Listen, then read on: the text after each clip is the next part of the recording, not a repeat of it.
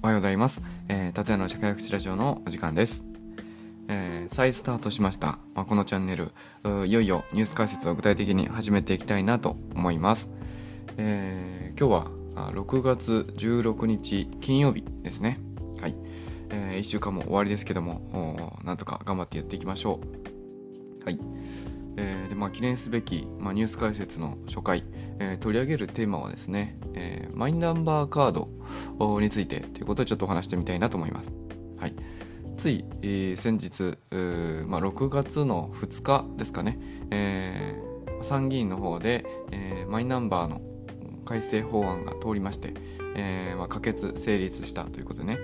えーまあ、いろいろと変わるということになりました、えーさっきヤフーニュース見てましたら、まああのー特にも特にその中で、まあ、健康保険証がね。マイナンバーカードと一体化することに関して、まあ、介護現場から、まあ、懸念の声が上がっていると、まあ、要するに、えーね、おじいちゃんおばあちゃんのマイナンバーカードね管理を、えーこうやってケアマネさんとか介護施設の人がやることになっちゃうんじゃないか。だとしたら心配だよってねそういう声が上がっているというニュースを見ました。はい。まあ、そんなあことをきっかけにですね、まあ、この今回のこのマイナンバー法案法マイナンバー法の改正が、まあ、福祉に関する仕事において、まあ、どんなあ影響を及ぼすのかというのをおちょっと自分なりに調べてみましたので今日はその辺を解説していけたらなと思っています。はい、ではあ早速今日も始めていきます。よろしくお願いします。はい。というわけで、えーまず、マイナンバーですよね。皆さん、あの、持ってますかね？マイナンバーカードって。えー僕はね、まああの、割と、えー早い段階で確か作ったのかなと思います。えーまあ、あーなんだろう。まあ、単純に興味があったっていうこともそうですけど、僕って結構、あの、最新技術に好意的に、あの、見る人間なんですよね。えー、元々の性格が。だから、あこうデジタル化っていうのに非常にまあ興味があって、えー今紙でやってるのがすごいね、非効率だなって思うことたくさんあるんでね、えー本当に日本の制度って紙が多いですもんね。全部スマートフォンからあ電子申請で完結するように、えーなってほしいなと、まあ、思う中で、まあ、そのデジタル化の第一歩ですよね、このマイナンバーカードの制度っていうのは。ということなので、まあ、僕は、あのーまあ、個人情報の保護とか、ねえー情報漏洩のリスクということもありつつも、まあ、それによって、えー前に進む効率化の方がね、あの大変メリットが大きいなというふうに、えー考えているので、まあ、基本的には全体的にはね、えーまあ、好意的に捉えている立場の人間です。まあ、ただ、いろんな考え方があるのもね、理解してますので、あの絶対に、えー進めなければならないっていうようにね、言い切るのも難しいんですけど、まあ、はい。僕はとにかく最新技術が好きです。えーだから、ね、仮想通貨とか、あもう勉強してるし、えー AI とかね、えーそういうのも今あ勉強してる最中です。まあ、そんなことは置いといて、えーそのマイナンバーですね。今回開催されたのはどんな点なのか、えー調べてみましたら、まあ、大きくね、6点のポイントがあるみたいです。えーまあちょっと福祉と関係ないとこもありますけども、ちょっと6点のポイントを振り返ってみたいと思います。まず1点目が、えーマイナンバーの利用範囲の拡大ということですね。えー、何々、え社会保障制度、まあ、税制とかね、災害対策に、もともとはこのマイナンバーは使いますってことになっていたんですけども、まあ、それ以外の行政の事務でもマイナンバーを利用を推進していくということが、まあ、言われているそうですね。えー他に、まあ、資格との連携ですね。えーこう利用士、美容師、まあ、それから建築士とかね、えーまあ、あと自動車の登録、あと在留資格、えーこういうところにも関係する仕事でマイナンバーをお使っていくということがまあ言われているそうですね。これが1番目のマイナンバーの利用範囲の拡大です。はい、2番、えマイナンバーの利用と、えー情報連携に関する規定の見直し。まあ、ちょっとこの辺りは、うん、僕たちの生活には、えー具体的には変わってこないのかな。えーちょっと事務的な部分ですかね。えー法律でマイナンバーの利用が認められている事務に準ずる事務、まあ似ている事務ですね。えーこちらにマイナンバーの利用ができるようになるというようなことがまあ言われているみたいですね。はい。これちょっとよくわかんないですね。えー3番、えーマイナンバーカードと健康保険証の一体化。あ、これが、あまあ話題になっているやつですね。えーえ健康保険証を、まあ、来年、うん、ぐらいにはもう廃止したいと。そして、えー、マイナンバーカードにより、えー、オンライン資格確認を受けることができない状況にある方、まあ、要するに、えー、マイナンバーカードを持ってなくて、えー、保険証が廃止されちゃうとね困る人が出てきますからそういう方は、えー、保険診療を受けられるように、え、資格確認書というのがま提供されて、まあ、それを使って、え、受診するという仕組みをま作っていくということらしいですね。それからあと乳児に交付するマイナンバーカードについて顔写真を不要とするなんてこともまあ言われてるみたいですね。ちょっとここはあの後で深掘りしたいと思います。続いて4番、えー、マイナンバーカードの普及利用促進。あまあこれ普及利用促進だからね、えー、広めていくための話ですかね。これは、えー、例えばあ郵便局でもマイナンバーカードの交付申請の受付ができるようにするとか、えー、暗証番号の入力をまあ、しなくてもこの利用者の確認をする方法の規定を整備する。例えば図書館とかでマイナンバーカード利用できるようにっていう話ですね。ああ確かにいいですね。こう暗証番号が必要ってなるとなんかちょっとね怖いですよね。ちょっと何かここから漏れるんじゃないかとかね。だけど、まあ、そのマイナンバーカードを見せることでなんかこう利用者の確認こう個人を確認することができればあ確かにいいかもしれませんね。で、えー、5番目、えー、戸籍等の記載事項への氏名の振り仮名の追加。うんうんまあ、マイナンバーとかあ戸籍の関係って、えー、氏名の振り仮名って今まで載ってなかったらしいですね、えー、振り仮名っていうのは、えー、なんでその辺を、まあ、しっかりと登録していくよと今までむしろなんでなかったのかっていう話ですよね。これはちょっとよく、なんで今までなかったんでしょうね。まあ、氏名の振り仮名を追加すると。はい。まあ、これは大事かもしれません。今なかなか、えー、名前が読みにくい方っていますからね。うん。まあ、これは大事だと思います。で、6番。公金受取口座の登録促進ですね。えー、なるほど。公金受取口座、まあ、銀行の口座を1個登録できますよっていう話がありますよね。えー、僕ももう、あのー、登録はしてあるんですけども、うんうん、これをね、もっと促進して、うん、簡単に登録できるようにすることで、まあ、何かお金を給付するってなった時に、えー、迅速に、まあ、振り込みができるようにという改正だそうですね。はい、大きく分けてこの6点が、まあ、改正されるということで、えー、概要ということで、僕はちょっとこの政府の、この公式のホームページから、デジタル庁のホームページから今、あ資料を見ながらちょっとお話しております。はい、じゃあ、あこの中で、まあちょっと福祉に関係しそうだなというところですね。まずやっぱり、えー、一番大きなテーマとしては、この3番目のテーマですね。マイナンバーカルド、健康保険証の一体化ですよね。えー、ネットの記事によると、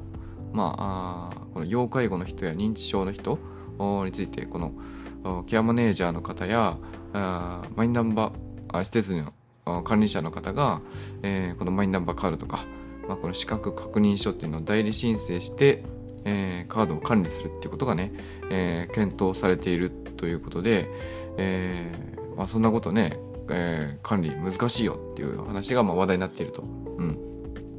え、また他にも、え、本人の意思が確認できない方とか、まあ、家族がいない方っていうのはね、えー、なかなか難しいですよね。どうするのかっていうのが。えー、僕自身、まあ、仕事している中で、うん、例えば本人が施設入所していて、えー、まあ、居住地特例とかでね、えー、本来の住民票がある町、えー、とは遠くの施設に入所しているっていうパターンって結構ありますよね。まあ、そうすると、このマイナンバーカードを申請する、う、そして受け取るっていうこと自体も、まあ結構ハードルがある方っているんですよね。うん。こういうのが、まあ福祉の専門職がね、えー、全部代行で当然やる、みたいな感じになってるのは、ちょっとなんだかな、おかしいなっていう感じがしますよね。なんかこういう仕事って、えー、本来例えば行政書士さんとか、まあ、司法書士さんとか、まあ、青年後見人がついている場合はね、えー、その専門職の方が、あもちろんこういった手続き関係やってくださるっていうのはね、これはいいことだと思うんですけど、おまあ、社会福祉士とか、まあ、介護福祉士とかね、ケアマネージャーとか、そういった役割の方って、えー、本来、こう、法的にですね、えー、勝手にこう、お書類の代行するって本当はあんまりよろしくないですよね。本当は本人や家族が、やるところなんですけど、まあ、運用上ね、えー、ある程度お手伝いするっていうことはあるかもしれないですけども、こうやってマイナンバーの管理まで、えー、やることになってしまうと、うん、ちょっとなんだかね、えー、嫌な感じがしますね。えー、でももしかしたら、うん、まあ、冊子だけかもしれないですかね。まあ、これも、メリットがね、えー、ちゃんと打ち出されないことが問題だなと僕は思っていて、この、便利さっていうのが浸透してこれば、うん、ある程度できるのかなと思うんですけど、今のところはまだ、あこう大事な個人情報を管理するっていう、うなんだろうな。この得体の知らないものを取り扱う怖さみたいのがあると思います。えー、もともと僕たちって仕事の中でその人の個人情報ってめちゃくちゃ収集するじゃないですか。ね。えー、住所や、あ生年月日とかね、えー、そういうことだけじゃなくて、その人のもっとプライベートな、あ金銭面とか、えー、なんだろう、過去のこれまでのね、経緯というかね、生活歴とか、あね、ご家族の状況とか、ものすごくプライベート、マイナンバーカードで、うん、登録されているような情報よりも、はるかにプライベートな情報を、もともと僕たちは取り扱っているんですよね。うん。だから、なんだろうな。カードを取り扱うことになることで、えー、僕たちが、もともとね、本来業務で集めてる情報よりも、うん、何か、詳しい情報を手にすることになるのかっていうと、ちょっとよくわからないなとも思ってるんですよね。うん。なので、もしかしたら、10年後、20年後には、あもしかしたら普通に、えー、マイナンバーカードをこう預かって、えー、何かするみたいなこう社会が待ってるのかもわからないですけど、ちょっと今のところはやっぱり、えー、ちょっと得体の知れないものを取り扱うっていう怖さがありますよね。うん。ここはもうちょっとメリットがしっかりと打ち出されて、えー、あと、法律面ですよね。なんかこう、僕たち福祉の専門職がこういうのを扱うことについて、こう、もう少し、うん、お墨付きというかね、っていうのがちゃんと出れば、あいいような、まあ、気はしてるんですけどね。うん。まあ、ちょっと不安の声が上がるのも当然かなとは思います。ここら辺はあしっかり配慮してもらいたいですね。はい。えー、それから、もう一点だけ、えー、触れておこうかな。えー、この改正がまあ大きく6個の柱があると言いましたけども、そのうちの1つ目の柱ですね。えー、マイナンバーの利用範囲の拡大の中に、えー、このいろんな資格ですね、に対してこうマイナンバーの利用を可能とするという話がありました。今回例示されているのは、あ、利用士、美容師、小型船舶操縦士、および建築士等の国家資格などというふうに書いてますね。えー、こういったものの登録にマイナンバーが使えるようにという話がいろいろね、えー、出てます。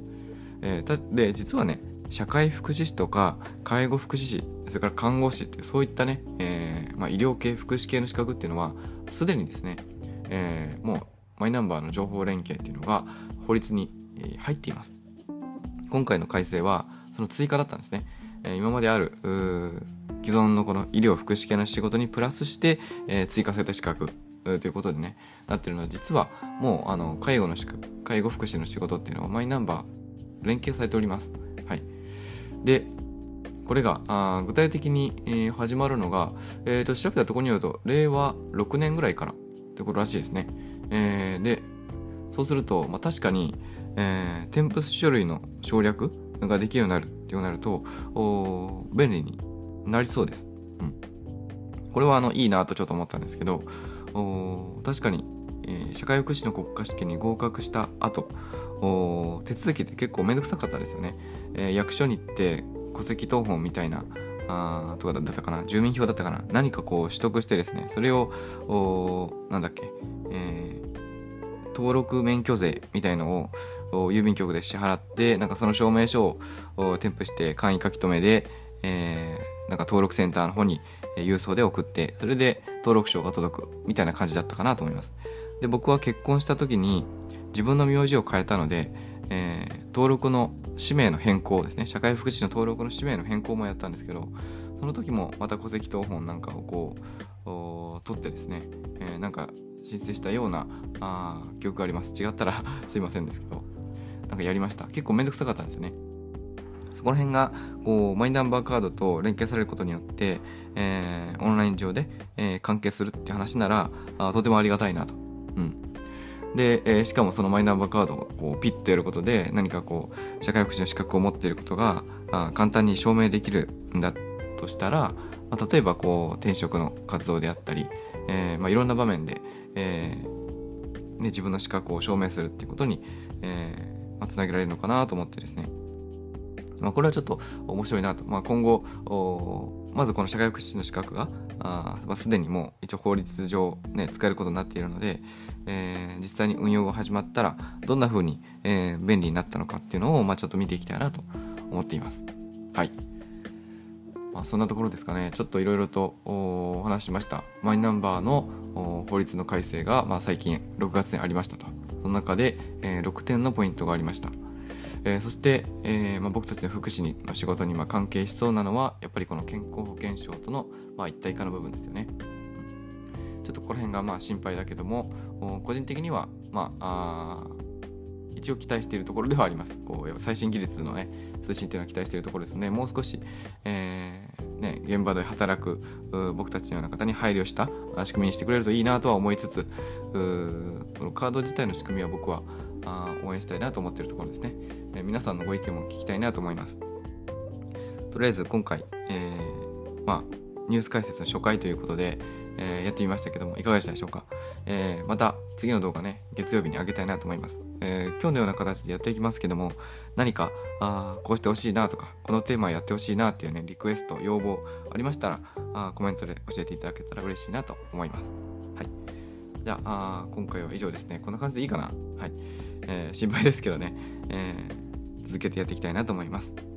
じゃあ、YouTube でご覧いただいてるご覧いただいている方はチャンネル登録、高評価、あコメントよろしくお願いします。えー、ポッドキャストで聞いていただいている方は、うん、よくわかんないですけど、なんかこう、いいねみたいな、押せるようなら押してもらうと嬉しいなと思います。はい。では、今日は以上ですね。また次の動画でお会いしましょう。ご視聴ありがとうございました。バイバーイ。